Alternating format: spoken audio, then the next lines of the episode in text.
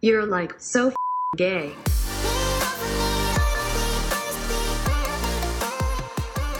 Hello, all of you sexual deviants and sexual deviant wannabes. What's up? My name is Aaron, and my name is Matt. No, just kidding. Matt's not here tonight.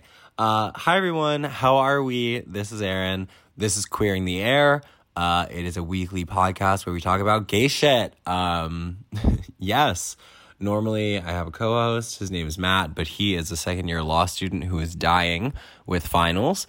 So, um, and also, like, I was really swamped this week, and our schedules just really didn't line up very well. So the intro is just going to be me tonight, which is probably a good thing because the episode's already very, very long. Uh, so I will keep it brief. I will keep it short. It'll be succinct and and which is good because the episode will speak for itself. This is a fantastic episode. Uh, really quickly, first, thank you to our monthly supporters. Uh, if you're interested in becoming a monthly supporter, you can do so on the Anchor FM platform. Thank you to Michael, Emily, Brett, and Mara. Uh, we adore you, and you keep the podcast going. I mean, you all keep the podcast going, but thank you so much for financially supporting us each month. We really, really appreciate it. It's been a hell of a fucking week, let me tell you. I need a vacation, I think. I also really need a week where I can just like disconnect from my phone. Like I would love to have a few days where I just like turn my phone off, turn my computer off, don't really do anything. I want to go on like a 10 hour hike one day, I think. So if anybody listening wants to do that with me, let me know. Um anyway, in the episode today, we are joined by Owen Pearson, a good friend of mine from LA. Uh, who recently relocated to Hawaii. I do want to apologize up front for uh, the episode's quality my memory card corrupted, which is so cute. So my audio file uh, is gone. So thank goodness we actually remembered to record our backup Zoom call this episode. Thank goodness it actually we we, we used it. Um, and on top of that, Owen recently moved to Hawaii, so um, the Wi-Fi is not the most amazing. So we were battling a lot of technical difficulties with this episode, but you know what's still incredible? The content. Owen talks about so much. Um, we cover his experience being Asian American, kind of how he found himself through traveling, and how he found himself through Instagram, um, how he came into his queerness and his sexuality and his Asianness and everything. It was a really, really awesome conversation, and I really hope you all enjoy the episode. Make sure to give Owen some love. All of the links and everything will be in the description of this episode. I don't have any music of the week this week because I've literally only been listening to the same old stuff. Literally, Photo ID by Remi Wolf and Dominic Fike. Fick? Ficky? That's the only thing that I've been listening to. That is going to be the song of the summer. You heard it here first. Actually, you probably maybe already know the song, but check it out. It's a banger. Yeah, and I think that's it. I hope you'll enjoy the episode. If you do, remember to like, comment, subscribe, uh, and share it with a friend. We will talk to you again next week. Until then, if you have any comments, questions, concerns, please slide into the DMs. You know the deal. All right. Enjoy the episode. Bye bye bye.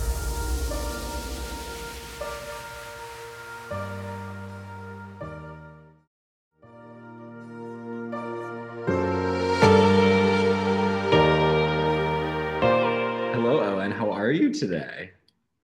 Hi, Aaron. Hi, Matt. I'm great. Thanks for asking. Hey, hey. you seem to be glowing and thriving and tan, and your skin is so like hydrated and were you gonna say moist what's up i was gonna say moist and then i was like that's not like i was gonna say moisturized um, it's been a long week moist it's a weird word but i would take that compliment this time around just because you know, I moved to Hawaii uh, less than a week ago. I'm drinking lots of water. I'm getting all the sun, so I feel very, I feel moist in the best way that word can be. I love that. oh I'm feeling God. moist today. um, Owen, thanks for joining us today. Um, I think first and foremost, we would love it if you could just tell us who you are in your own words. Yeah. Um, so my name is Owen Pearson. My pronouns are he, him. Uh, I'm 29 years old. I am a Hapa, meaning I'm half Asian, half American, white, whatever you want to call it. Um, my mom is Japanese, my dad is white. I'm the oldest of three boys. I grew up in Northern Virginia, so East Coast, born and raised, and I moved out to LA actually now five years ago to pursue the creative life journey of being my own boss as a photographer, as back then influencer was so different so i guess i was really just trying to like make something of myself if you will so um, and now i do social media full time and i moved to uh, hawaii a week ago from la Holy shit. what? yeah How did that is crazy. happen? um How'd that come about? It's crazy. Um, so I grew up in a really intensive environment. I grew up in a church that was not accepting of the gay community or the LGBTQI space in general. Um, and that's part of Asian culture. Uh, we don't. There's if you don't. I, I talked about this in another podcast, but Japan. I'm half Japanese, so Japan actually legal, legally announced that they don't accept uh, the LGBTQ space and don't recognize them to get married or anything like that. On top of all that. Um, and that's just been really embedded in Asian culture and history for so long that um, it was very normal for me as, as a kid to think, you know, I didn't come out of the closet till I was like 23. I didn't come out to myself till I was like 22. You know, I'm 29. So it took me a long time to face those demons of like self hate and loathing because of my upbringing in the church and also being Asian. Um, so I kind of had to grow up really fast, if that makes sense. You know, if you're gay, you kind of get it. Like, I didn't really trust anyone. I didn't really talk to people about myself and my feelings. I just made up a whole story of, yeah, I like Becky, I like Caitlyn, or yeah, you know, I started some drama about like liking girls in middle school and high school just so that people would focus on that versus my identity crisis. Um, so, being really independent from a young age, I homeschooled myself after freshman year of high school. Literally, just found a program online and graduated early. Yeah, um, there's a program that was like in Oh. Illinois. Um, but That's I was so like, I was getting thank you. Yeah, it was. It was. It's not as impressive as it sounds. Like I definitely had moments where I was like, hmm. I never took chemistry because I don't need to in this program, so I don't know anything about chemistry. But I was able to graduate early. I did community college. It's okay. I took it twice and I don't know anything about it. cool we're on the same page um so yeah like i just kind of did that and then i because i at 16 17 i had this freedom to not go to school i got a part-time job i started exploring the east coast i would take megabus tickets back then they were like a dollar sometimes for weekends i would go to new york city by myself i would make new friends So you were still in phone. Virginia at this point? Yes, I was still in Virginia, but I had friends in my church community that lived in New York or New Jersey, so I would visit them um, and just kind of like build this life. And then I started posting on Instagram random photos and moments. Um, and fast forward to my undergrad in college, I got my degree in psychology and education, minor in my minor. Um, excuse me, I just burped. um, and I really loved traveling from a young age. Uh, I just, because you know, being from Northern Virginia, I just kind of always saw the world as like my oyster of like, oh my god, one day I'll go here, one day I'll do this, one day I'll be able to travel the world, and that was always something really cool for me because I just felt so isolated and alone in Virginia. Um, there was like no one who looked. There was not many Asian Americans in my school in general that I connected to or that you know I even felt a, a slight inkling that oh maybe they're also gay. You know, like that I could bond with them. Uh, I was always just it was very and we can talk about this later in the podcast for sure. Like my first gay experiences were like when I was nineteen and I started exploring on Grindr and you know chat roulette and all these things that Chat roulette, Yes, triggered. I'm the sorry. chaos. just like really just exploring my sexuality at a young age but very much alone so it just felt very like dirty and negative connotations and i didn't like that part of me for so long so traveling and photography kind of gave me a new light in life so i went to ecuador for my last semester in undergrad i had like enough credits and stuff that i could just do that and in ecuador i became like the group photographer like i just took pictures and everyone liked them so I kind of felt validated through that and it was really exciting. So I'd post those photos and then I started noticing that there were hashtags back then on Instagram that were like kind of communities and I said, "Oh, this is kind of cool." So I would like look into the algorithm, look into the marketing of how people got reposted on bigger photography pages and bigger things in general on Instagram. And I kind of studied that on my own and like made friends online. You know, you just comment and like on people's posts back then, and people were actually friendly and want responded back. Like, what a concept. um, so after that, like, I got reposted on feature pages and stuff with my photography, and long story boring, I saw that most of the photos that people were repo- posting and got featured were from California. So I took a big risk when I was like 22, 23, and just saved a lot of money. I left, and granted, like even though I felt alone back in Virginia and isolated, like I had a really strong community and people I knew. I was a youth pastor for six years. I was a ABA therapist working with kids on the special needs spectrum for four years. I was one of the main church leaders in my community. Uh, a lot of people were looking to me, and I was very much in charge of a lot of programs and things happening back home. But it wasn't making me happy. It wasn't making me fulfilled because I couldn't be myself. Because back in my mind, I'm like, oh, I'm gay. They don't actually want this part of me to exist. So I took it upon myself to like save my money, no job prospects lined up, and I moved cross country um, with my Mazda 3 car, rest in peace, RIP. Um, and then drove cross country and I went to a, for a month I traveled around around the country and like went to all these spots I made a list of that I saw on Instagram that I wanted to go to and I built that um that portfolio of work and I my following grew even more from that and then when I got to California LA I started collaborating with other photographers and models and people and just kept growing from that Mhm. yeah Wow. So Instagram really changed That's life. awesome. Instagram changed my life. It's it's it's true. Like I made I've made my best friends and the, the worst enemies. I've made the most connections because of Instagram. That's incredible. And I feel that. I mean that that was YouTube for me when I was younger. That was Yeah. what kind of exposed me to like that whole Mm. different world and being yourself and all these crazy concepts that we were told Yeah. we couldn't do when we were younger. And I loved YouTube is actually something I always loved YouTube. I was like I want to be a YouTuber, but it's just so much more editing and work and like Instagram is just more inst- instant. But I always I followed all the YouTubers that, you know, eventually came out of the closet. I was like, "Oh, maybe that's why I was so Makes connected to sense. them." Makes Yeah. sense why I kept watching their videos. Yeah. Like, we just we just feel connected. I don't know why. And then you're like, Mhm. ah, I it makes sense. now it all makes sense. Exactly. Yeah. Hmm. That's so why. Okay. I mean, I mean, just going back to the beginning. So Mhm. you grew up in Mhm. Northern Virginia, which is very white and very conservative, right? Yes, yes, very much so. Okay. Oh, and you're a little bit delayed for me. Oh, really? So I'm if I'm a little bit quiet, I it's not because I'm not interested.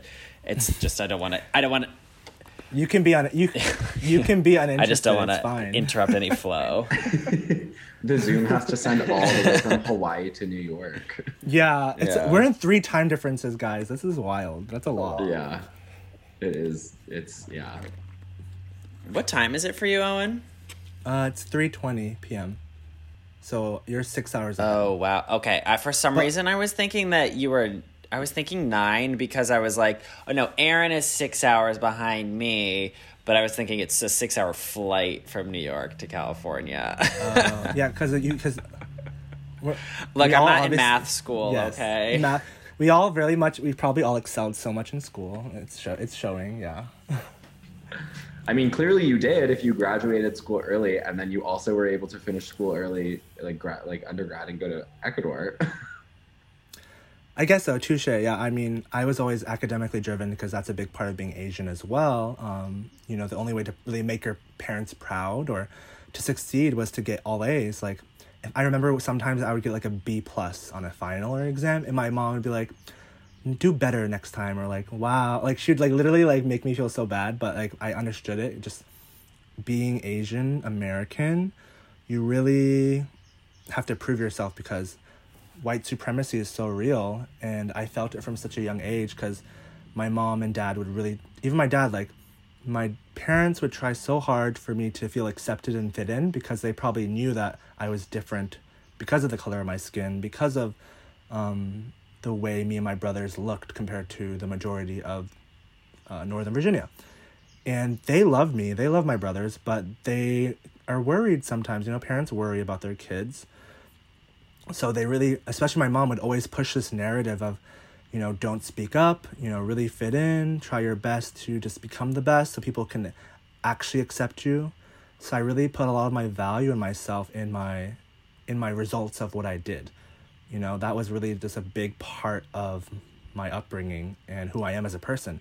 Even like being an influencer in this I feel like a lot of it was driven by this need to prove myself to the world because if I don't have a voice or if I don't do really well in what I'm doing, like I don't matter. I don't have a I don't have any say in anything.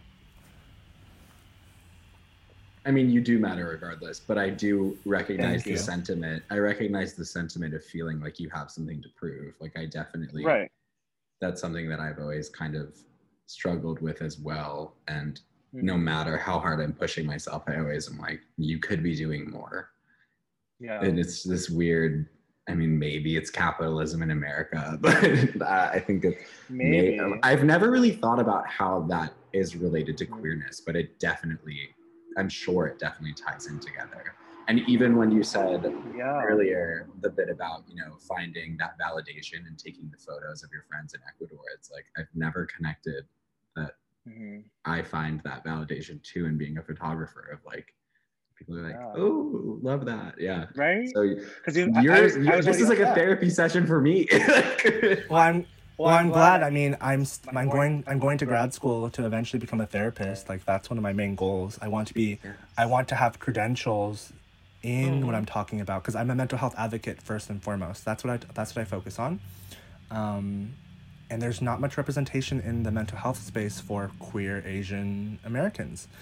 And I want there to I want to be one of those people that can actually have the one-on-one conversations with people that need help and support because I know for me that was something I really was missing as a kid and even as a young adult and I see the value in having it now like my therapist is Hapa he's half Jewish half Japanese and I just feel so immensely connected to him and supported by him in a professional in a professional validating way that really just has proven to me that that quality effort into loving someone for who they are fully like you know it really makes a difference in your whole life. Um, so i i really appreciate therapy and mental health. And i think a lot of asians are stigmatized also not to believe in therapy because therapy is seen as the devil and you don't spend your own money on asking for help like you don't ask for help so why would you pay someone to help you that doesn't make sense as far as um, the Asian the Asian background comes. Like it doesn't really make it doesn't really happen for a lot of Asian Americans or Asians in general. Um, I do want to ask. I'm just curious because I know that you're half Japanese, and when you talk about like, you know, I think I would assume that there is probably um, a very similar experience for a lot of people of um, Asian descent in this country because you know white supremacy kind of views all of those cultures just as one uh, like asian you know there's no nuance to it whatsoever but when you speak sorry From a white point of view. yeah.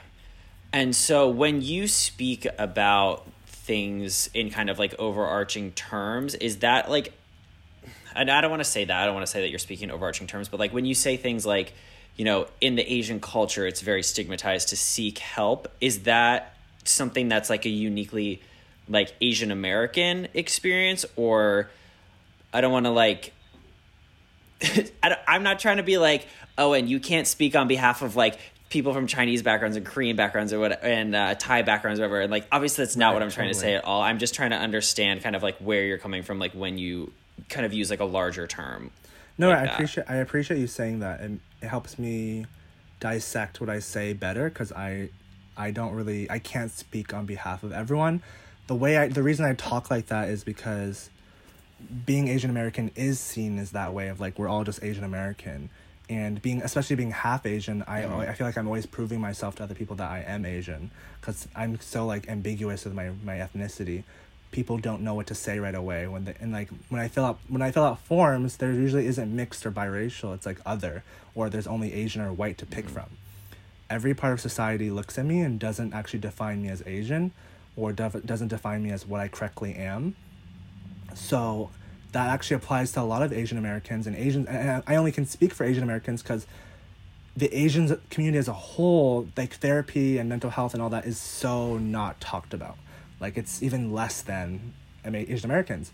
But the reason I say Asian Americans is because I have friends that are Filipino, Chinese, Korean, Japanese, mixed race, um, Thai, Taiwan. Like I have friends of all races, and I connect to them on different levels because of the Asian American experience.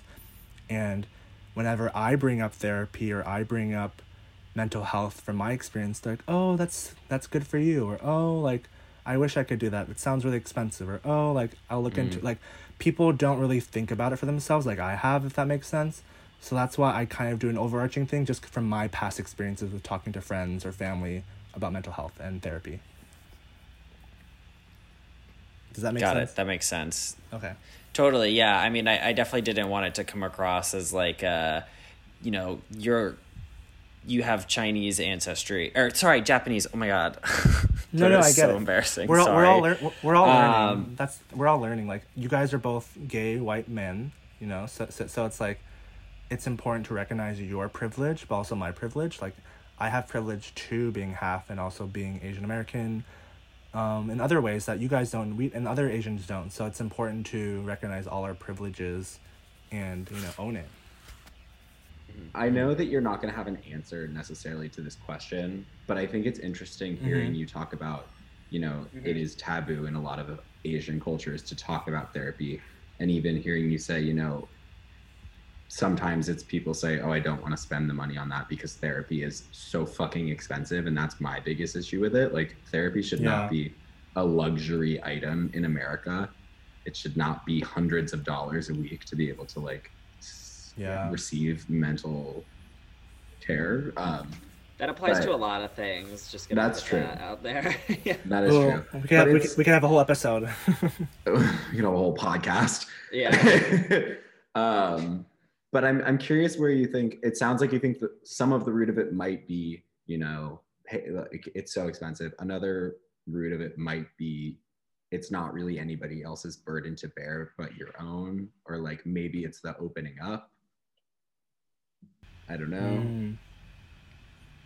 That's kind of what I'm Um, getting. Am I am I off? No, that? I No, it makes it, and you're very you're on point with a lot of it. Like there's just there's always many factors to any situation, but specifically in this topic we're talking about, because it's been so stigmatized not to talk about it within your own family or your friend friend group, um, it just to do the work by yourself on your own time to help you with your personal growth. Yeah, that's it. Does you don't get to a point of self actualization of your of who you are as a person to realize that it is beneficial for you in life. Um, it makes more sense to focus on your career, your academics, your relationships, you know, your marriage, your kids. It makes more sense to make focus on all those things and actually do self work and self love in mental health. Interesting. Yeah, it just that's just how it's always been. Yeah. I I think because I have the the ba- the balance and biracialness be, of being white and Japanese, um, I have the privilege of being white because when I'm with my white dad, I did get treated better than when I was with my mom, and also in my friend groups, like I could tell people, you know, have their own perspective of me, if that makes sense. Like my white friends saw me as like the different card. My Asian friends saw me as like the the one that's cooler or whatever you want to call it, quote unquote, just because like I have a little bit of white in me. Like I saw the privilege of being white in every facet. But for me personally, I never really saw value in being Asian. And I tried so hard to figure out why I wasn't white enough or why I wanted to be more white. And a lot of that applied into my queerness and my sexuality journey of um, like I applied to be I, I originally wanted to be a teacher, an elementary school teacher, but my undergrad degree didn't offer my school didn't offer that direct program until a master's degree. So I decided to go into psychology because I really wanted to understand the behaviors and the perspectives of um, how you how people operate, especially with being gay. Like I wanted to understand why I was gay because I was like, why am I gay if being gay sucks this bad? Like why am I gay if my church doesn't accept me? Why am I gay if it's so hard? Why am I gay? Like I just had all these questions about being gay, and I was like, maybe if I get a degree in psychology, I'll understand it more. And little did I know, it just opened up a bigger bag of you know questions and more complications. I was like, oh my god, now I have too many questions, and now I can never go back to having a simple life. So interesting. I mean, jumping back also quickly, I want to note that I love the idea of having you do both be an influencer and like get your master's degree because that's something that I've been talking with my friends a lot about recently. This like weird phenomenon that we accept advice so readily from all of these influencers and nobody actually Right. knows what they're talking about. Like they're all just normal people trying to figure out life. Like we're accepting diet advice and like exercise advice and none of these people have credentials they're just like this is what i'm No. doing and we like Yeah. take it like so i love the idea of having you like further your education and then use your platform to kind of share that i think that's absolutely incredible Thank you. Yeah, no, it's. I just want to have more validity in what I'm saying because I feel the same way. Like I'm on social media all the time as a consumer. I'm listening to the people I follow and sometimes taking it too much for word of mouth versus doing my own research on my own time. So I get it. Like I get the way society and social media has portrayed the usage of social media as a as a way of like the heartbeat of our society and culture. So, you know, as my following grows, as things change for me, I I want to just really be putting in the work offline as as much as I do online so that the people that rely on me for any source of like entertainment or fun or a moment of clarity or whatever that it's actually there's actually something backing it up and a purpose behind it versus just making money or sharing a cute photo of myself and my friends. Like i want there to be more purpose behind it because i feel like life is too fucking short and life is way too valuable to just waste it away doing mundane things and um, believing everything people say on social media and applying it to yourself when everyone else is still figuring themselves out like you said. Like i really feel like we're all just so lost in like figuring out life. And we have we've and like we've really just lost the the human decency to just be kind to each other and respect each other more.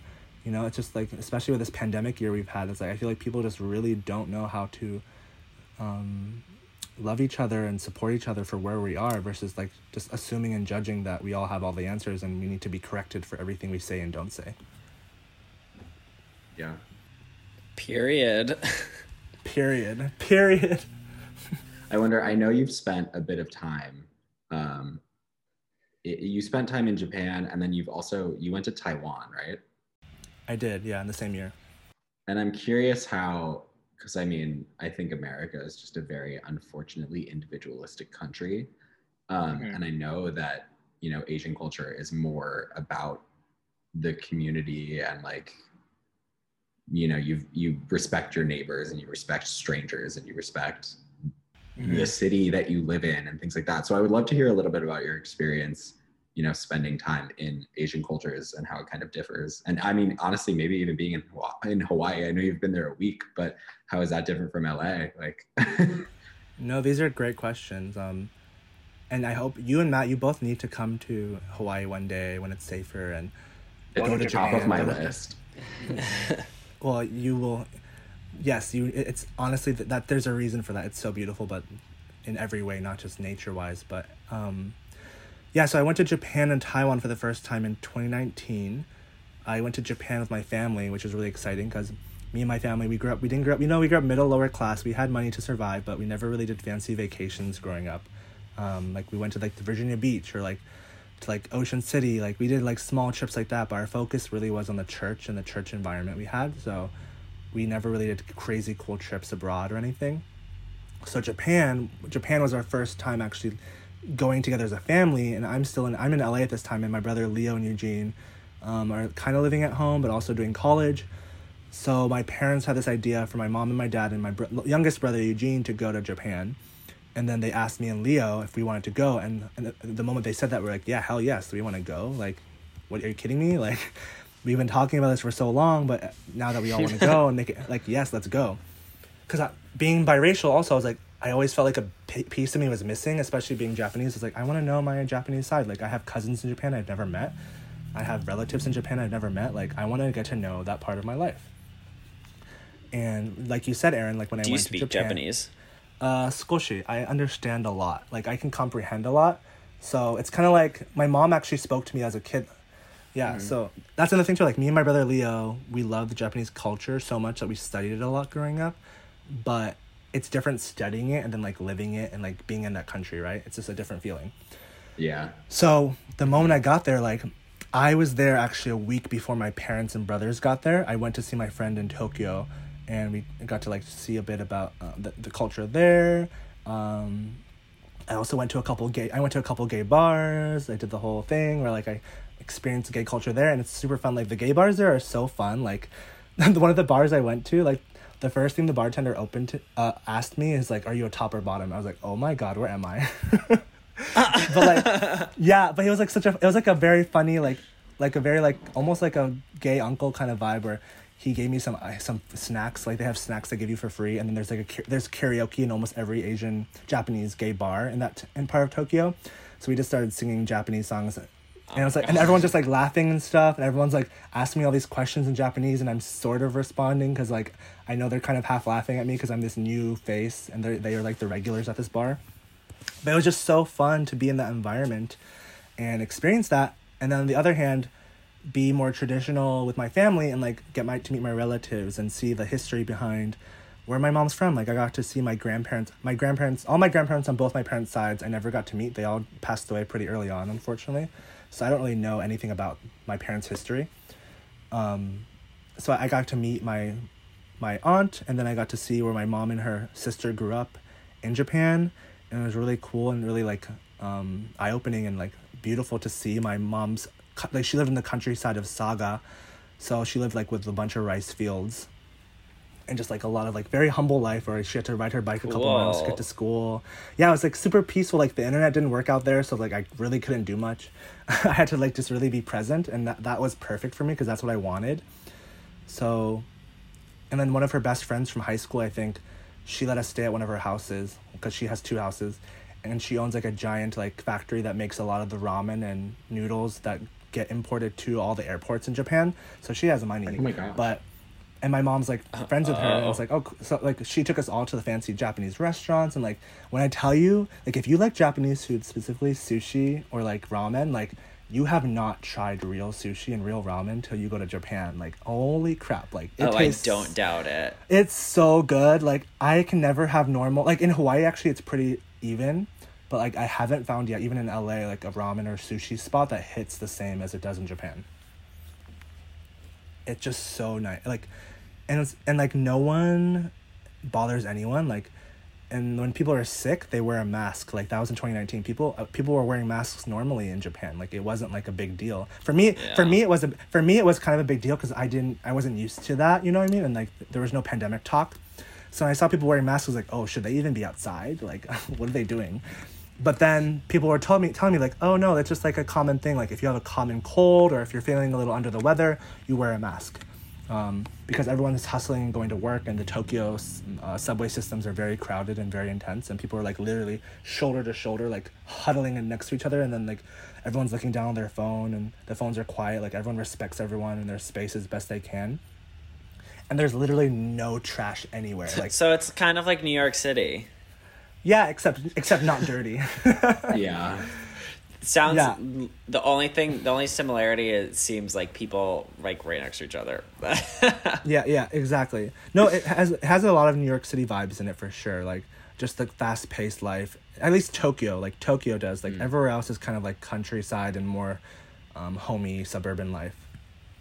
But no, I really Japan was really eye opening, eye opening, and it gave me a lot of clarity in my Japanese heritage, and it gave me a lot of pride to be Japanese.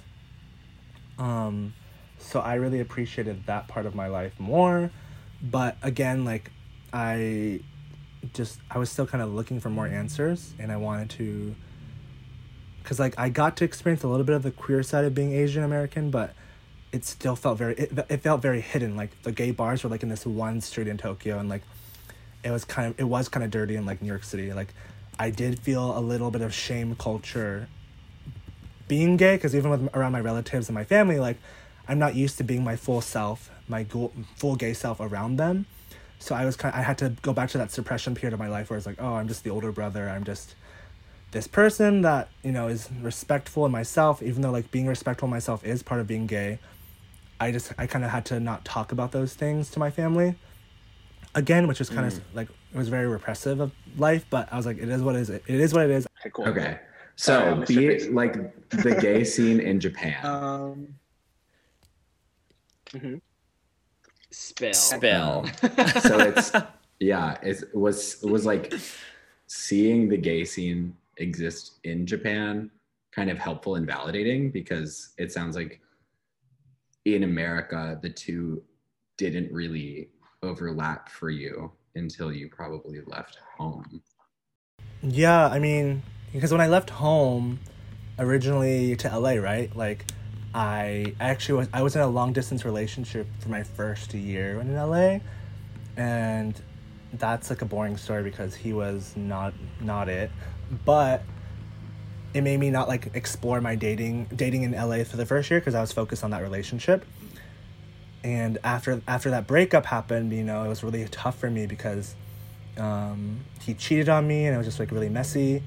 And he was part of my coming out Oh, story to my to my to my family. Yeah it was really it, it was really unfortunate. It really I'm sucked. so sorry. yeah um and it was, it's fine. I mean I'm, it's it happened for a reason but it really just tarnished my desire to date and to to find a relationship in la so i really just focused on my career my career after that which is fine but like it's an didn't even- understandable even- reaction Yeah, yeah, exactly. And it's like even in LA, um, on the dating apps, like I did have a couple great dates and a couple like relationships that were like a month or two, but like, um, I just I kept getting people, especially like on just the dating apps, but I kept getting people being like, "Oh, you're so exotic. Oh, you're so different."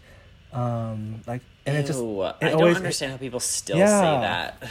it was like how am i exotic i'm it's like it was just really uncomfortable and uncomfy to get those comments like, all the I'm from time. Virginia. yeah literally yeah there's nothing exotic about virginia um, so that just made me turned off by the dating scene in general like especially growing up very religious like i do still hold some of those values and standards very true to who i am as a person like minus the politics and hate and bigotry but a lot of the values in my my church upbringing are still things I really care about you know like I but because of the LA culture like I kind of fell into the trap of like you know just having one night stands and just doing flings and ghosting people because people ghosted me. So I was very much in that in that culture of dating in LA because I felt like no one was everyone was playing games so I didn't want to try to find someone serious again because it just hurt so much So Snaps to that one. and- Yes. single ladies. Anyway, um, I, sorry, I don't want to assume that you're single. i'm very single um, got it.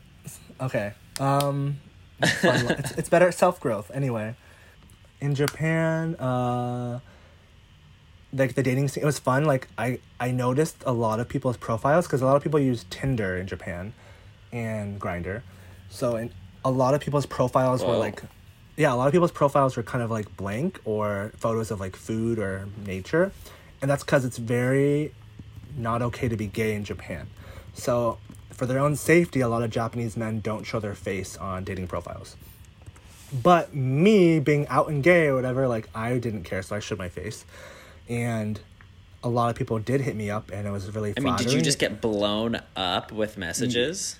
So many messages, Matt. Like it's kind of it was a lot. It was very like flattering. It was like I never felt I never felt more wanted or desired until I was in Japan. I never Oh my gosh. I, I never felt as sexy or as like you know as manly or as you know me and far as as far as my sexuality until I went to Japan because I never got to experience it in my relationships or in LA. And I was like, oh, th- I was like, this is what I've been missing. This is the feeling I wanted, and I I knew I had, but like I didn't I didn't get it reciprocated or I didn't feel validated in my early dating dating life and you know exploration. So that was really exciting, but it was very short lived because you know I was only in LA for so many. I mean, I was only in Japan for so many days because I spent most of it um, getting to know my heritage and my family. So, fast forward after Japan, that was in August of 2019. In September, Wait, before you go on, I have a Oh, yeah, yeah, question. Please- did yes, please you did you were you like openly gay with your extended family who lives in Japan? Like did they know that you're gay when Um, you were there? they they follow me on social media, so I'm sure they know. It just it never was talked about. Oh, it's like don't ask don't tell pretty Got much it. yeah yeah so it, and it was so it was just like you know it was, it was there but like it was like oh oh and how's dating or oh Owen, like, do you have a boyfriend? You know, that would never that was never brought up. Right. Okay. That makes sense. Yeah.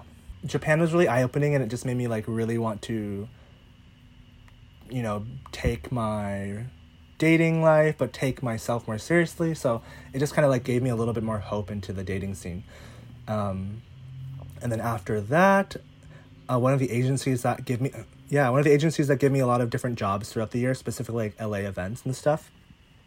Um, they gave me a connection to um, someone who works for the LA Times, and they're like, "Hey, Owen, like, because a lot of the times the gigs in this industry, like, you they don't pay the best, but and that's another thing, like, getting paid in this industry. So it's not what people think of being an influencer is. Like, it's not as it's not as gratifying and in, in the bank, like, not banking a lot of zeros in my in my bank account because of this job, um, unfortunately yet, but My Yet, exactly, yeah. not yet.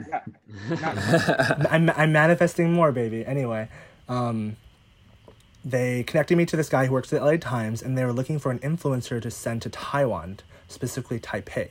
So I got reached out to by LA Times, and they really liked me. So they're like, "We're gonna send you." It was all expenses paid. Um, I was not paid to go to Taiwan, but I was everything was covered, like flight, room abroad, food, um, and all I had all I had to do was post on social media a couple times. So very very exciting, very very cool opportunity. Um, I was over the moon. I was over the moon. I was like, oh my god, this is what I've always wanted to do. I've always wanted to travel the world, and I I have in the past, but like to do it completely paid for and to do it for something so important because basically what was happening was Taipei, Taiwan, Taiwan specifically, Taiwan is one of the best countries in the world. Like, they've handled the uh, coronavirus pandemic the best. They've been the most careful. They got to, you know, have the least amount of cases right from the from the get go because of their the way their government handled everything. And also, they're the most progressive because, yeah, they're the most progressive because they're the first ones to legalize same sex marriage in 2019. So, uh, that was that's a big deal because in Taiwan and in Asia they have had pride events in the past, but they were never celebrating you know same sex marriage being legalized. So this is a big deal for the the whole Asian world continent people because Taiwan is announcing that they're legalizing same sex marriage. I was invited to Taiwan by the LA Times, and you know, as a content creator influencer, like you kind of try to leverage that, especially because I wasn't making money. So I like reached out to different brands and like tried to make it a bigger campaign, and just kind of figured out mm-hmm. what kind of content I wanted to make, what kind Look of at outlets I wanted to bring. That is good I'm a- problem solving. you know, I am. I'm. I don't have a management right now. I might in the future, but I have to be. I have many hats. I have to be the manager. I have to be the stylist. I have to be the photographer. So I have to think so much ahead of the game to make sure that I succeed because I feel like sometimes the world is against me or that X Y Z will happen because it's happened before. So I really have to. I always prepare myself for the worst and the best to make sure every situation is handled. That's Yeah, a really so- important skill to have. like, Like, it's hard, but Ex- it's expecting important. the unexpected. Yeah, no, I, I agree. It's like it's so important for any part of life or any field of work you're in. Um, so Taiwan was literally so that was only a week, and that's why timing for me is so important because even though Taiwan was only a week, it literally felt like a year, and it felt so life changing in that week. And even to this day, I still like have moments where I look back on it and I'm like, oh my god, that happened but it's because of it was so close back to Japan. And I'm gonna tell this story because I haven't told it. I only told my close friends this story, but I think it's an important part of being. Oh my god, we're getting impo- the it's a- exclusive. It's an important part of it's an important part of being Asian American and just Asian. So in Ja- in Japan in Japan, like I had fun in Japan. Like I talked to guys, right? I think it's important to in- embrace your sexuality. When I was Hell in yeah. Japan, yeah, when I was in Japan, I met up with they they use an app called Line L I N E. It's kind of like their social media. Um, It's like So WhatsApp, I- kind of, right? yeah, it's like WhatsApp exactly. So I matched with someone on Tinder, and then we started talking online. He was just super sweet. I was like, he he knew pretty. His English was pretty good. My and my Japanese could help him understand my English and his English more. So on one of the last nights in Japan, he he's an engineer, whatever. He has his own apartment in Tokyo. He was like, "Hey, do you want to come over, um, and you know, just hang out?" And I was like, "Obviously, you know Oh, what that yeah, means. You, know- you know, you know what that means." And I was like, "I was like, haha, yeah." I mean, I'm like, I was like, yeah, I'm not really doing anything tonight. I was gonna go out, but let's hang out. So I go over to his place, you know, it's like that nighttime walk, 9 p.m. walk. you walk over, you walk, very familiar. And, you know, we get over there and like, it's it's super hu- okay if you ever go to japan don't go in august because it's so fucking humid and i i am like just a sweaty mess. So if you sweat a lot do not go to japan in the summertime. Go go go in any other season because in the summer it is so humid. But besides the point um i went over to his place and we just started talking and like he gave me some water and it was just nice to get to know him in person. He he he's like for for a Japanese man, he was pretty built. Like he was like five eight, and like he has like he was very sweet demeanor, just very gentle heart. Um, but like he knew he was. Like he's an engineer. Like he he's very confident in his career, and he I think he think was I think he was like thirty six or thirty five, um, so older than me. And then we started talking, and then we started making out, and it was really nice. And as we were making out, you know, clothes started coming off and it was just like getting it was getting, getting really hot and juicy. It was like nice. I was like feeling I was feeling this connection, and then, you know, in that moment, like in in gay culture, like a lot of people ask, "Are you top or bottom?" And for me, I think that question is so de- intensified into gay culture in a negative connotation because I personally think you shouldn't limit or label yourself in such a way without fully experiencing everything that your sexuality has to offer you. So, and also just me being like super closeted and not being able to have so many experiences being gay growing up and all this stuff, like I haven't had X, Y, I haven't had so many experiences as much as like other people might have, or I feel like sometimes we say we've done so much, but we actually haven't. So in that moment, in that moment, we both didn't, we didn't discuss who's top or who's bottom or anything like that. But it got to the point where, you know, both our clothes were off, we're there. And then he looks at me and he's like, do you want, he's like, do you want the condom? And I was like, and I thought to him, and he was like, so I, I thought to myself, oh, he's assuming I'm the top in that moment. But to be honest, he had a really nice body, really, really nice. uh-huh. it was What it was kind very- of podcast do you think this is, Owen? Hey, you guys are crazy. Hello, Kiki. Kiki. anyway, it's important. I'm just kidding. it- Keep going. I know, I know. So in that moment, you know, I thought to myself like, he probably has never, ever like, been the top with a foreign man or in general. Like he probably just he's probably been assumed to be the bottom his whole life because of Japanese culture and because mm-hmm. I am the foreigner. I am this prized possession, quote unquote. Because I see, I, I saw the, I saw the DM, I saw not the DMs, the, the, the dating profile messages I was getting, the Grindr taps I was getting. Like, I saw how people saw me, and it made me almost feel like, not gonna lie, it made me feel like a white guy in, in LA, where it's like you're the white hot guy that everyone wants to have sex with, and it was very degrading, but also very hum like exciting. But in that moment, I just had this weird aha moment. I was like, I was like, actually, I was like, hey, actually, do you want a top? And I it literally, I can't even express it. Like his face was so like flabbergasted. He was like, what? Like he literally gave me the weirdest, like weirdest look. He was like, he's like, Oh. he was like, no one's ever asked me that before. And I was like, what the? I was like, really? Yeah. He's like, he's like, he's like, and then he literally like the thought I had. He's like, literally like, no one's ever asked me to top them. And I was like, what the heck? I was like, that's weird. And so we we went to the we went we did everything and like it was really good. it was fun, but it just made it made me think like I wonder if a lot of Asian men feel like they can't be something more than what per- society per- perceives them as. I hmm. wonder if I wonder if he's had many other experiences with foreigners or people who don't look like him or his ethnicity and he gets to a point of thinking that his value is this and he doesn't get to express himself in any way. And the sweetest part about this story is after we hooked up, I went in his shower, I cleaned off, I come back out to get my clothes, and he literally folded my clothes like Marie Kondo on the bed so oh, nicely. Oh my god. No one has ever done that for me. I don't know if anyone's ever done that for you, but this man folded my clothes. Okay, Aaron. I had one. I had one hookup in college with Uh-huh. someone who slept over, and the next morning, uh, and I mean it was like a PG hookup, but like he slept in my Yeah. bed, and I- the next morning I had to wake up and like run to a swim team meeting, and I was like, oh my god. I'm so sorry. Like you can stay as long as you want, or like see yourself out, like whatever.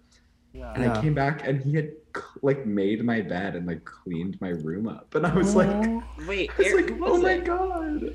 Yeah, but I, I had the same reaction. I was like, no one's ever, Right? ever done anything. Like, norm most of the time, people don't like text you back. like, Like, had a good time. Thanks. Bye. Talk to you never. yeah, that's such a sweet Yeah, story, exactly. and that's that's such a an unfortunate, valid point. Mhm. That- Mhm. Ugh. And I'm It's like, so- do, Yeah. do you think relating back to what you were saying earlier? Do you think part of the reason he assumed that you were like the, you know, this like dominant man is because you were half white? I or think just so. the the for more so just the like Americanness. No, I think so because I had I looked back at our conversations and he was so fascinated that I was half Japanese, half white.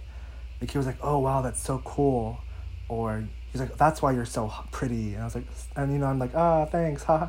yeah, yeah. I can't, I can't, I can't, I can't win. I'm no one. That's the thing.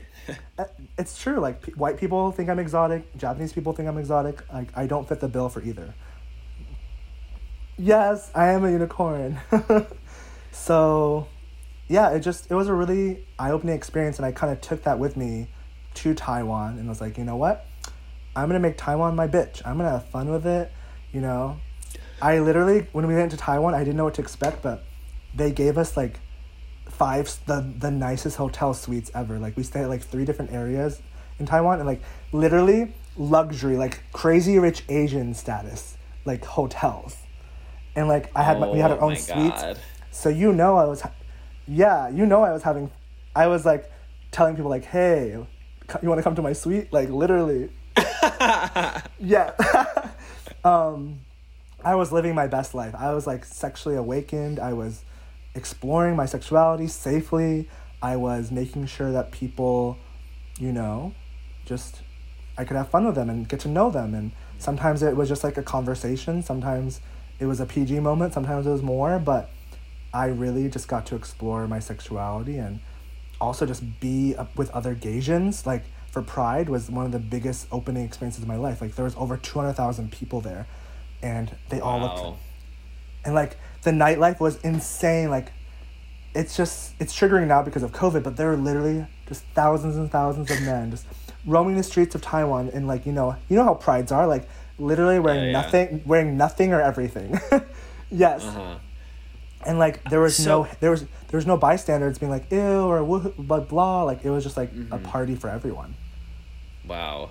What was it? I mean, was there a moment where, because in my experience in this country, um, and I think you've, I think you've said that it was kind of the same. I don't know. I might have gotten lost in the technical Okay. issues you were having before, but like we don't see like two Asian men together, like ever.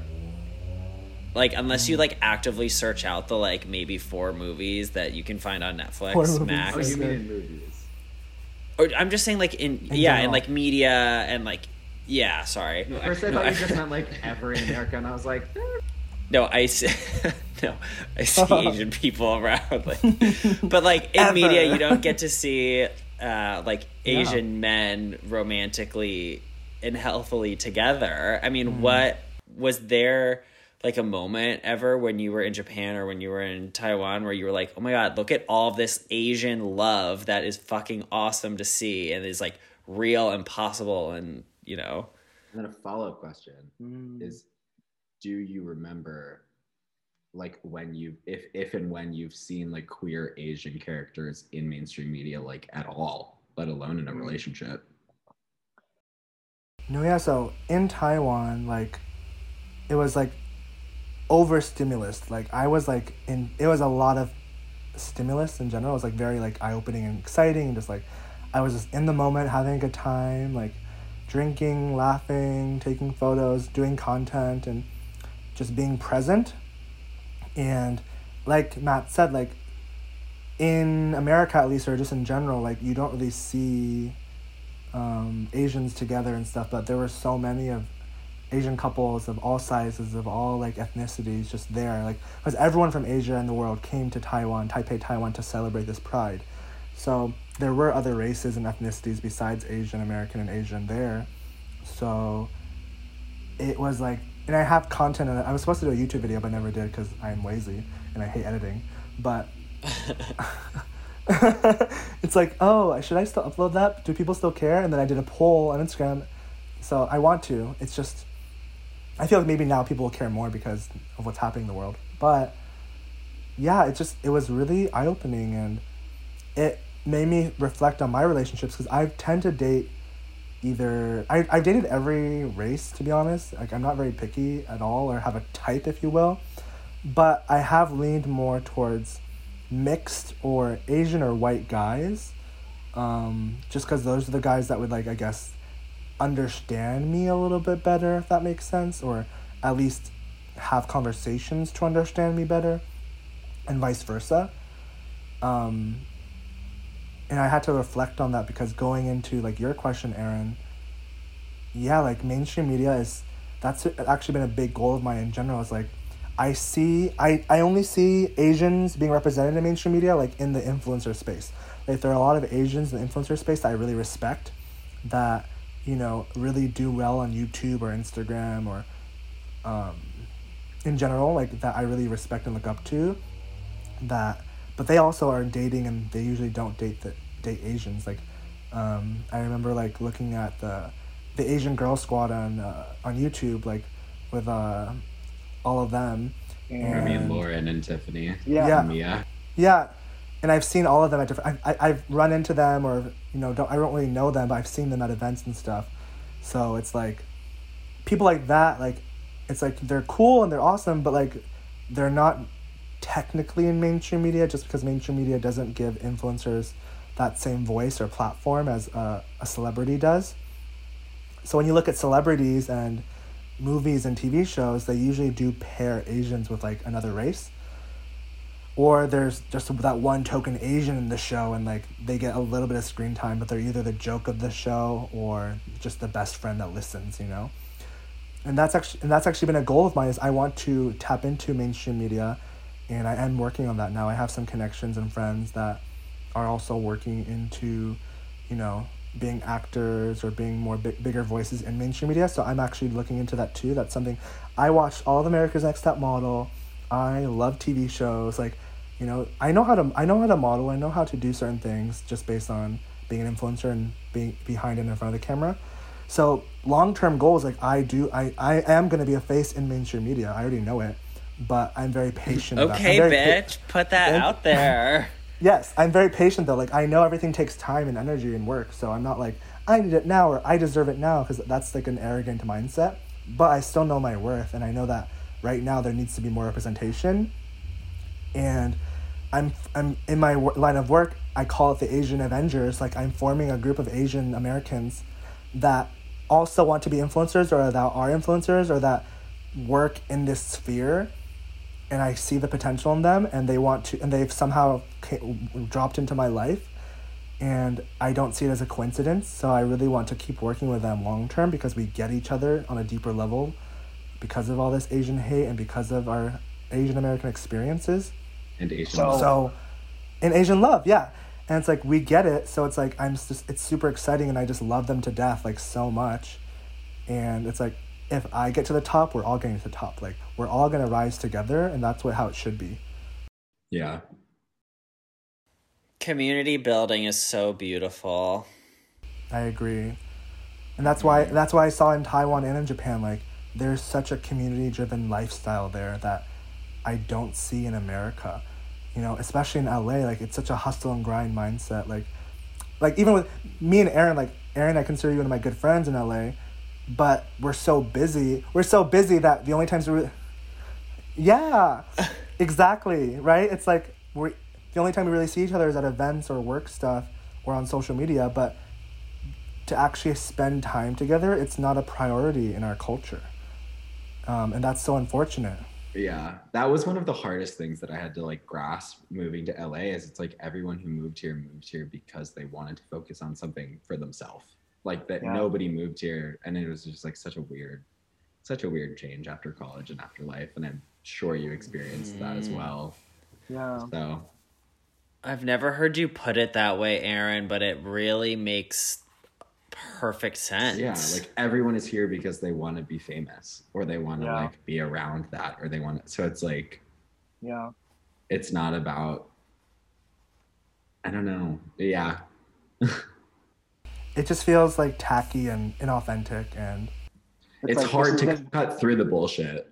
Yeah. yeah, it's like, I get it. we Like we all deserve to have our dreams fulfilled and work hard at it, but does it does it mean we don't get to be human and don't get to enjoy each other's company and actually form relationships and connections that matter beyond this, this success, success or this trajectory of fame that we're all looking at?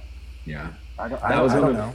that was one of my goals post pandemic was to actually be better because that affected me so much the first year that I moved here. The like I thought that I would get I thought that I was like in a great relationship with somebody like friendship and then I would go 3 months without seeing them once and it it Mm, it really personally affected me a little bit in the beginning. Um Mhm. so now but now over now that I've like, you know, fallen into like drowning in work and things are going well work wise, I've fallen into the habit of doing it to other people and I hate it. It's oh, so yeah, bad yeah. Where I'm just get like, I want to see you and it's not personal, but I work 60 hours a week. It's not personal, it's drag. okay, sorry. Enough about me. Literally. Literally. No, I love hearing I love hearing about that like cuz you know, I want to I want to be a better friend to you and like I appreciated you when you reached out to me when all the Asian hate crimes were happening and like but I also felt so drained and drowned when you reached out to me like I was like I don't have time In my mind, I'm like, I had a feeling. I was I like. I, was literally had like- was like- feeling that I was like, I was like, I was like, I'm drowning in like my tears and like the trauma, and like I'm like, this is too much to handle, but I'll get back to you. yeah, yeah.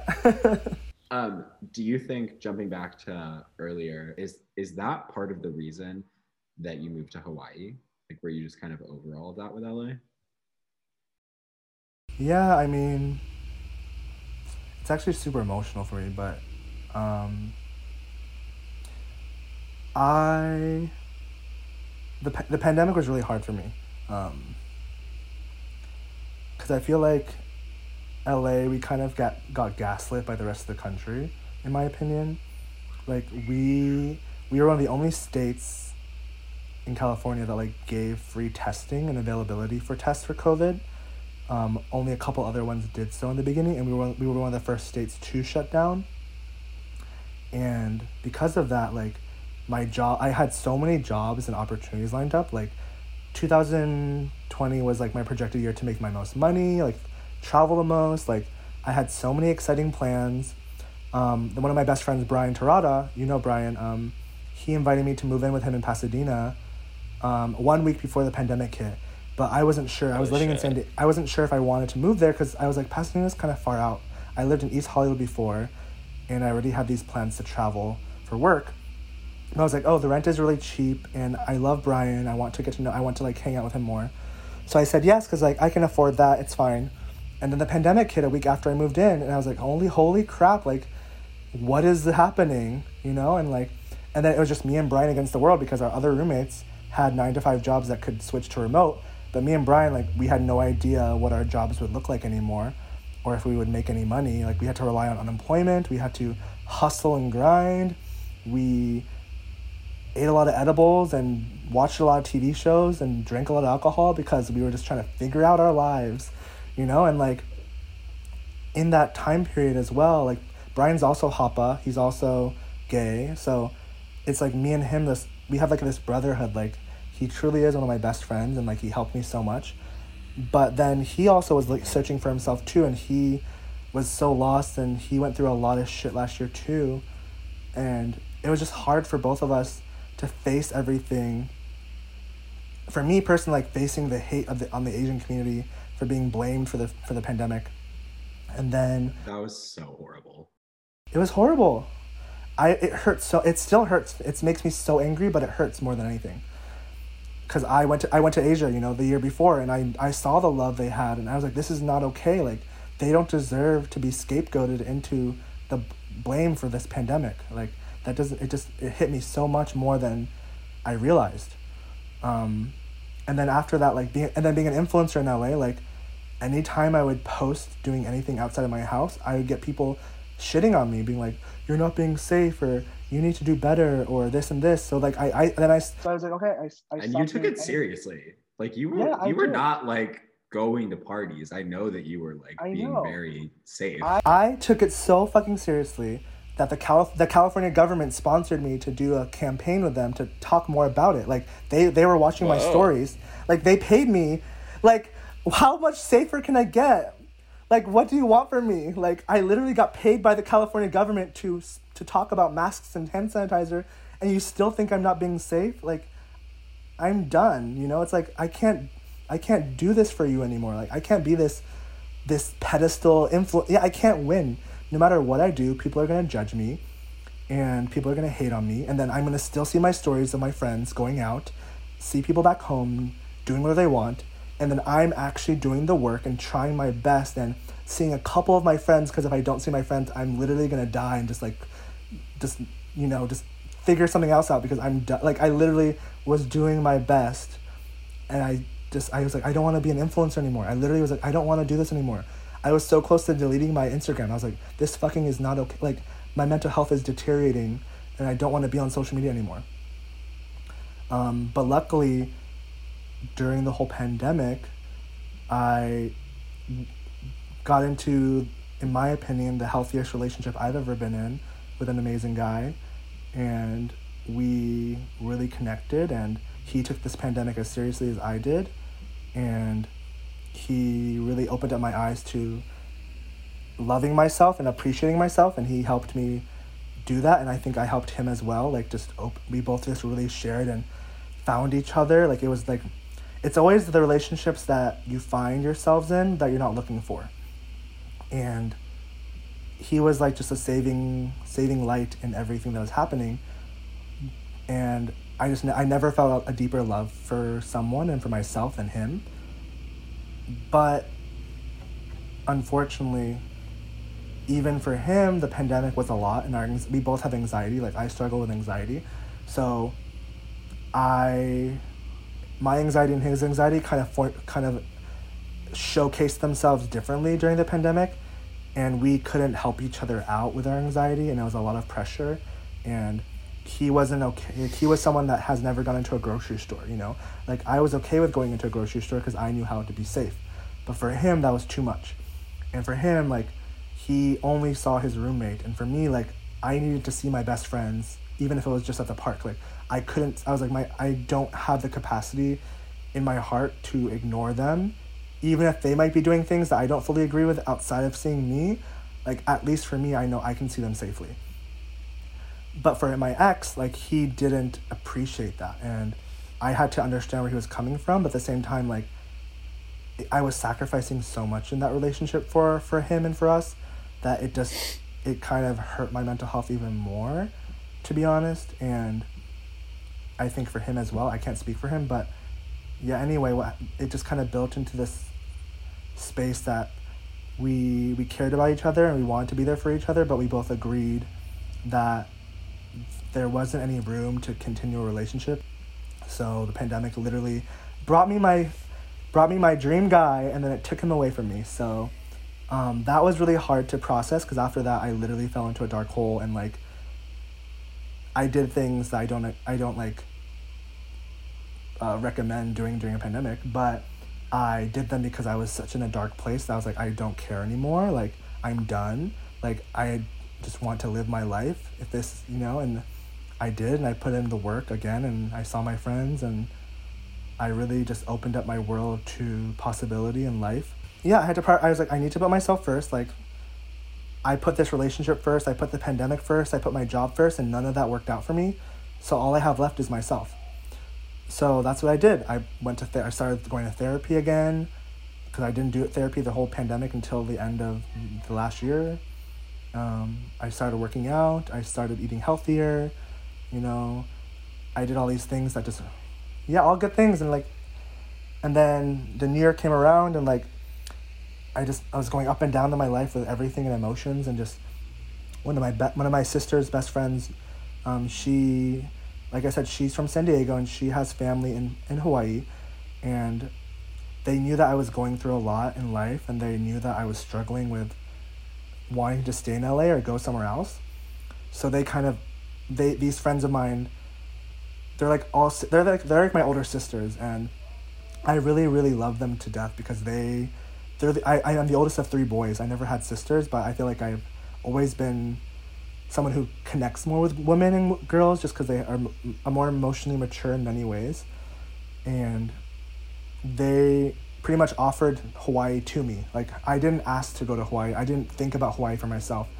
My friends that are Filipino, that are my chosen family, they are my chosen family, and they really are there for me in everything. And what I love about chosen family is you choose every day to be a part of their life, right? Whereas blood family, like there's no choice, like you're blood related. And sometimes when you're blood related, I feel like there's no need or no push for building on that connection. And I see that all the time in my blood relationships. So with my chosen family, they really they, they really got me, they understood me, like they were there for me during my breakup, they were there for me during my thoughts about quitting being an influencer, they were there for me through so much the last few years of being moving to LA. Like they're my escape. Like I would always go to San Francisco or San Diego to escape LA and be with this be with them because they felt like family. And in January they offered Hawaii to me and then I was like, "Oh, maybe." And then a lot of things happened in between that, but the reason I went to Hawaii was to like like escape LA and everything that made me feel bad about it and have a new life. But then when I moved to LA, moved to Hawaii last week, the reasons are so different because everything that happened with the Asian community, with um, the mass murderings and all the hate crimes, like I don't know, I, I'm sure you guys saw, but like Instagram used my video when I spoke up about it in their Asian guide on their platform. And that was a that was a big moment It's in incredible. It was, but it was also very intense in the way that um, I didn't really realize that I didn't realize that I didn't realize the repercussions and what would actually happen after that. But basically, because I was basically one of my friends um, introduced me to like a clubhouse meeting. Clubhouse is this new app that you can talk in and stuff. Um, I never used it before, but I was on it. I don't know anything about it. yeah it's, it's kind of like it's kind of like a live podcast. Like there's like a you- there's like a topic of discussion and then there's guest speakers and then there's like anyone can plug in that's a clubhouse member and like listen in. So hmm. it's, it's really it's really cool. It has a lot of good features. But i never used it before as like anything. I just like heard about it too. So i got invited to be on this clubhouse meeting and then i said yes to it because like yeah sure i want to talk about it. Because basically what happened before this like i had a couple of my posts go viral talking about the asian community like i did a post saying stop asian hate um, I did another post saying I am Asian American. Being half Asian doesn't make me any less than Asian. So I did a couple, and I've done I've done a lot of advocacy on my on my page in general, in my stories and stuff. So I someone noticed that and asked me to be part of this clubhouse, and then I was the last speaker. But the main speaker in the clubhouse, his name is Eric Toda, and I talk about all the time because he's like a mentor to me and he's so cool. But he's Japanese American. I think he's also Korean. But he is the global marketing director of uh, Facebook and Instagram and he Whoa. so he has like this a lot of pull in the social media world but he also works in media where it's like he has to do a lot of interviews and stuff and even even for him to do a clubhouse meeting showed showed me that they're not getting as much attention for Asian hate crimes and for stop Asian hate because mass media mainstream media again is not taking the Asian American community seriously. Just like we are not portrayed in mainstream media when things happen to our community people don't think it's a big deal because of xyz and it's so frustrating. It's so beyond frustrating. Like my my my community is getting killed and attacked on the streets and you don't think it's a big deal. Like it's so fucking frustrating. Um so eric was the speaker and then i spoke last and everyone else kind of spoke from the heart of like the history behind internment camps and the history behind World War II and Pearl Harbor and, the, and Hiroshima and the atomic bombs and just immigration laws and the things that really showcase that there are there is racism and there is discrimination in the Asian community in America. Um, so it's really important history lessons. And then when I spoke, because I don't have any like real facts or knowledge, I'm not very like historian related. You know, all I have are all these people in my in my DMs and people reposting my stories that I could feel their heart and like people being like, thank you so much, Owen, for speaking up about this. Thank you so much, Owen, for giving us a mm-hmm. giving us a platform when no one else is speaking up. And that was really humbling for me because I really didn't feel like I was being this advocate. I just felt like I was talking from the heart. But for so many people to resonate with me on social media, it gave me an, a, an invigoration and a new sense of life and purpose for my platform. And basically, when I spoke, I didn't know if it was working. I was like, "Is this audio working?" But I just kept talking, and my best friend Yumi was, she was supporting me, and she was texting me while I was talking. She's like, "Keep going, bitch. Keep going. good, working. yeah. it's good. Yes." I was like, "Okay, okay." So I kept going. She's like, "Keep talking." Because I was like on a, I was like on a rampage. I was like, I was like speaking so much like facts and just like things and like feelings, and I was just so empowered. And then everyone was kind of like, everyone was kind of like quiet, and like I could tell like I left a small impact or whatever you want to call it on everyone. And everyone reached out to me after on Instagram and were like thank you so much. Like we're here for you. Like this is bigger than we thought. Like thank you for speaking up. So because of that clubhouse I was not frustrated. I was like annoyed that some of my other friends that wanted to join the clubhouse couldn't because clubhouse is like an exclusive app that you need to join so right after I spoke in the clubhouse I got out my phone camera and my ring light and I just talked to the camera and I tried to reiterate everything I just said. And I posted that video on Instagram. And then because of that video, that went viral. And then Instagram, Eric Toda specifically talked to his Instagram team, was like, can we put this video in the guide?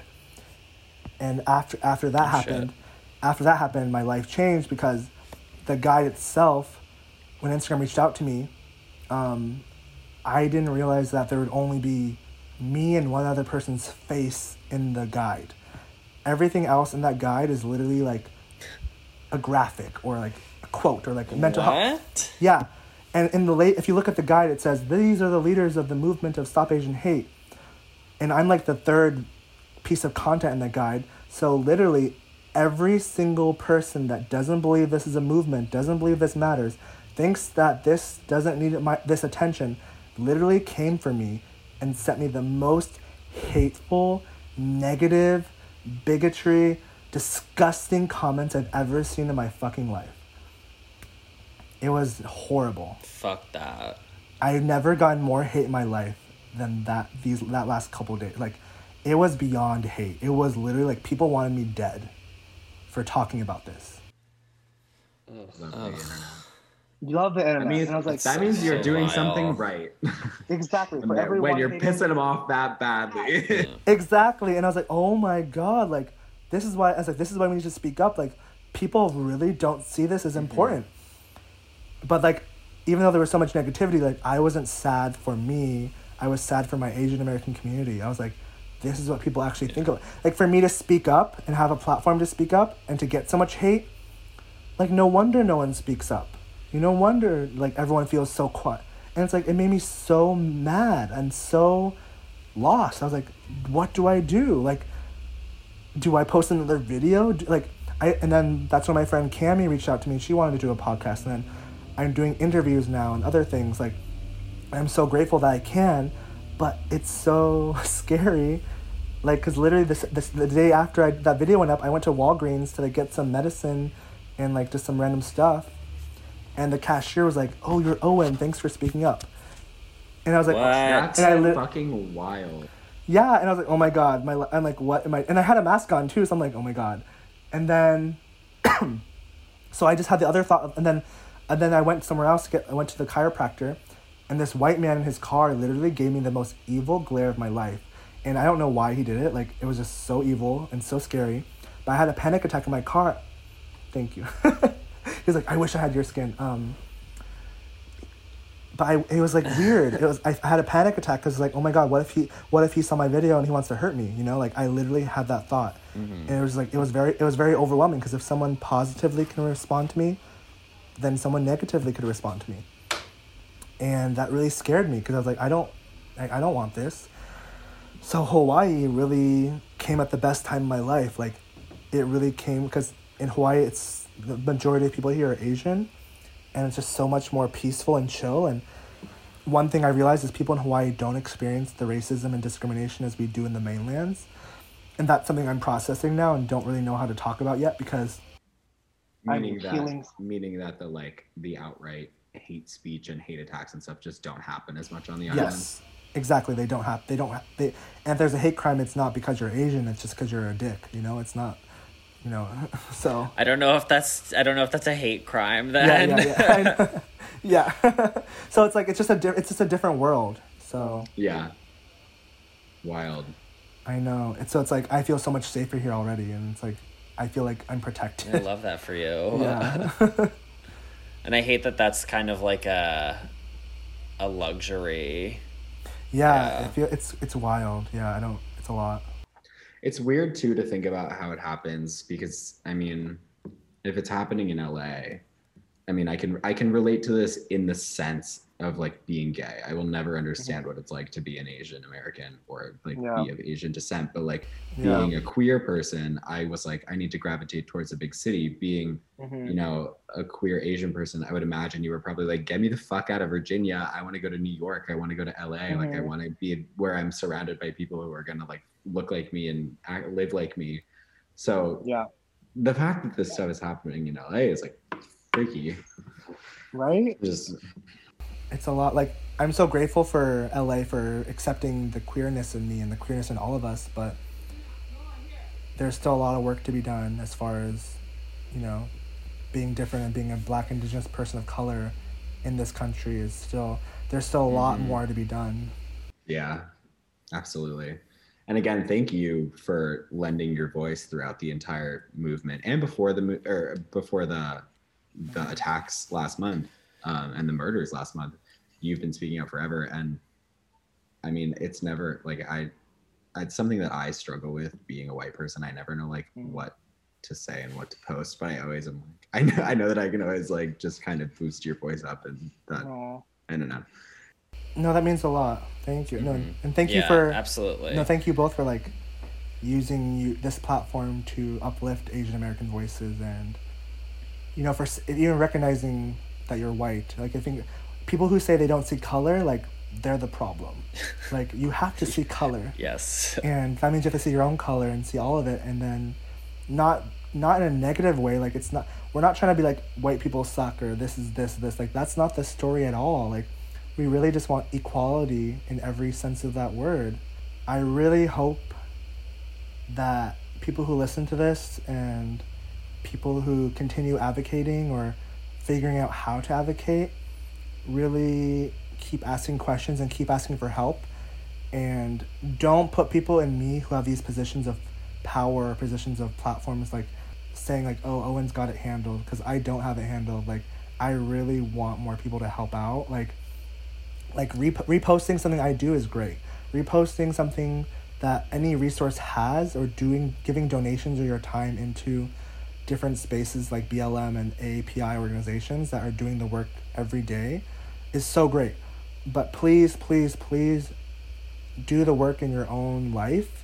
Like talk to your friends and talk to your connections and utilize your skills and talents to figure out how to amplify this to a bigger place that more people can learn and understand. Like i can't emphasize that enough. It's just everyone has a platform. Everyone has a voice and just because it's not on social media or not like a number a huge number it doesn't mean that it's gonna it's not gonna make a difference. You know? So because i've had my influencer platform for over five years and for the first like three or four years i felt like it didn't matter how many followers i had how many likes i had like no one was really listening. No one it was just like it was all just for show. It was all just for the next pretty thing or the next cool project like. But the moment i've stepped into advocacy work really full time and more intense like it's draining and it, it's hard but i feel more like myself and more whole in every sense of the word. Like i have accepted my queer my queerness i've accepted my asianness i've accepted my biracial um, ethnicity i've accepted every part of me and like i'm just really just trying to be a better version of myself every day. It's it's it's very impressive and it's not an experience that I can nec- I can like fully relate to. Mm-hmm. So like as much as I want to say like I love that for you and like that is Yeah. amazing.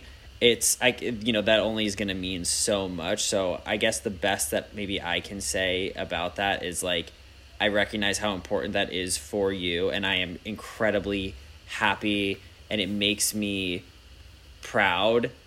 Well, I mean, I haven't really known you before this, so maybe proud is not the word, but like it makes me really happy to know that like you've found the ways to work on yourself and to make yourself happiest. No, thank you, Matt. That means a lot. And don't like. I know sometimes I get a little preacher. I like. I will always be.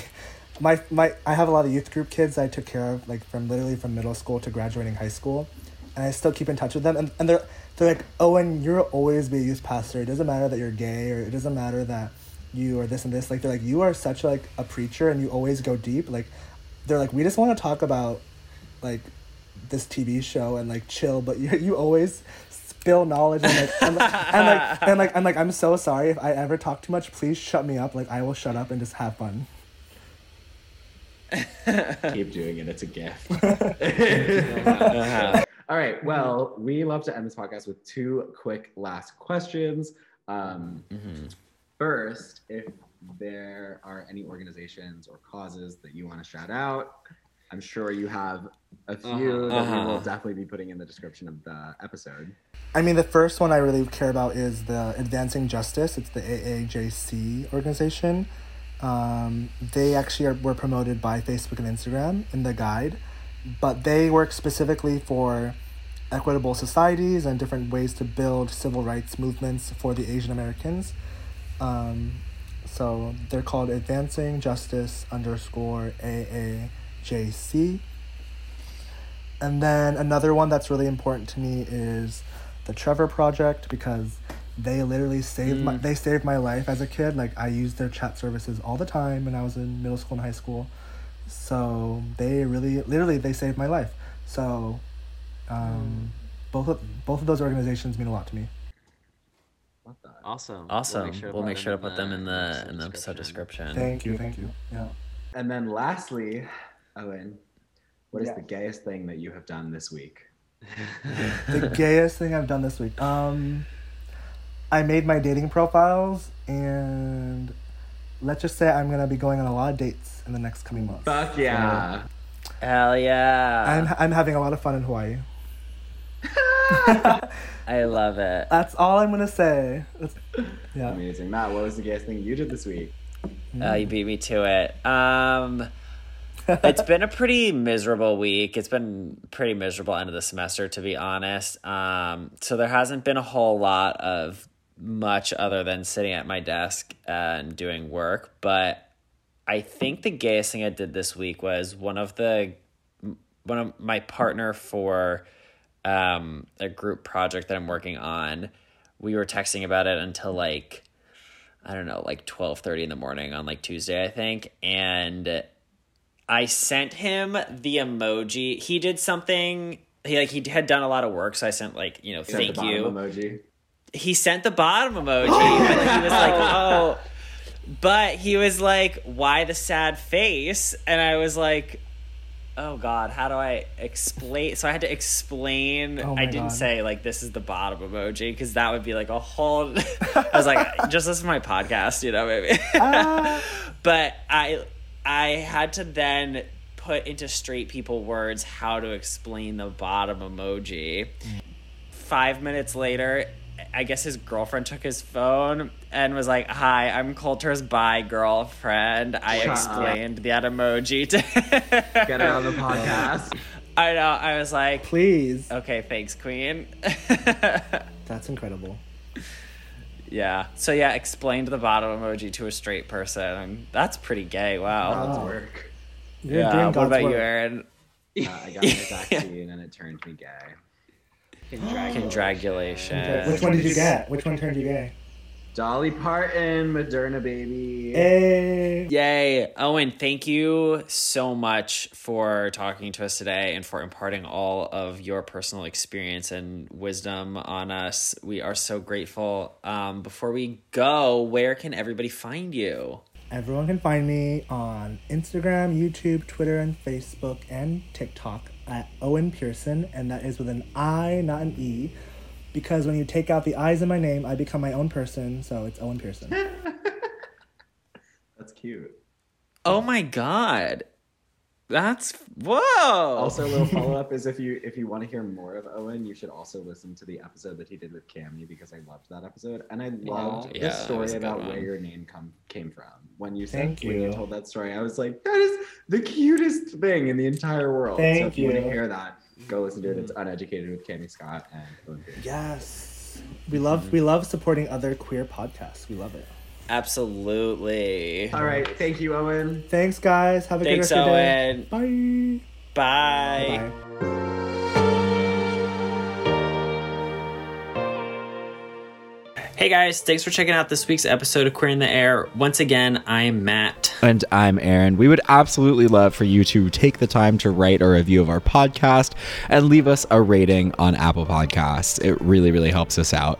And please remember to subscribe on whatever platform that you're listening on. If you want to keep up with us or keep us in check, you can find us on our social media. You can find me at Maddie Roar. You can find me everywhere, Aaron Idelson. And you can follow our podcast on Instagram at Queering the Air Pod. If you'd like to reach us by email, you can find us at queeringtheairpod at gmail.com. Thanks so much for listening. We'll catch you guys next time. Thank you so much to all of our guests and listeners. We appreciate you all lots. New episodes of Queering the Air are released every single Tuesday. Our podcast music is All For Me by Swift, provided from Epidemic Sound. All views expressed in the podcast are our own. As always, if you want to keep us in check or continue the conversation, feel free to DM us on our social media or email us.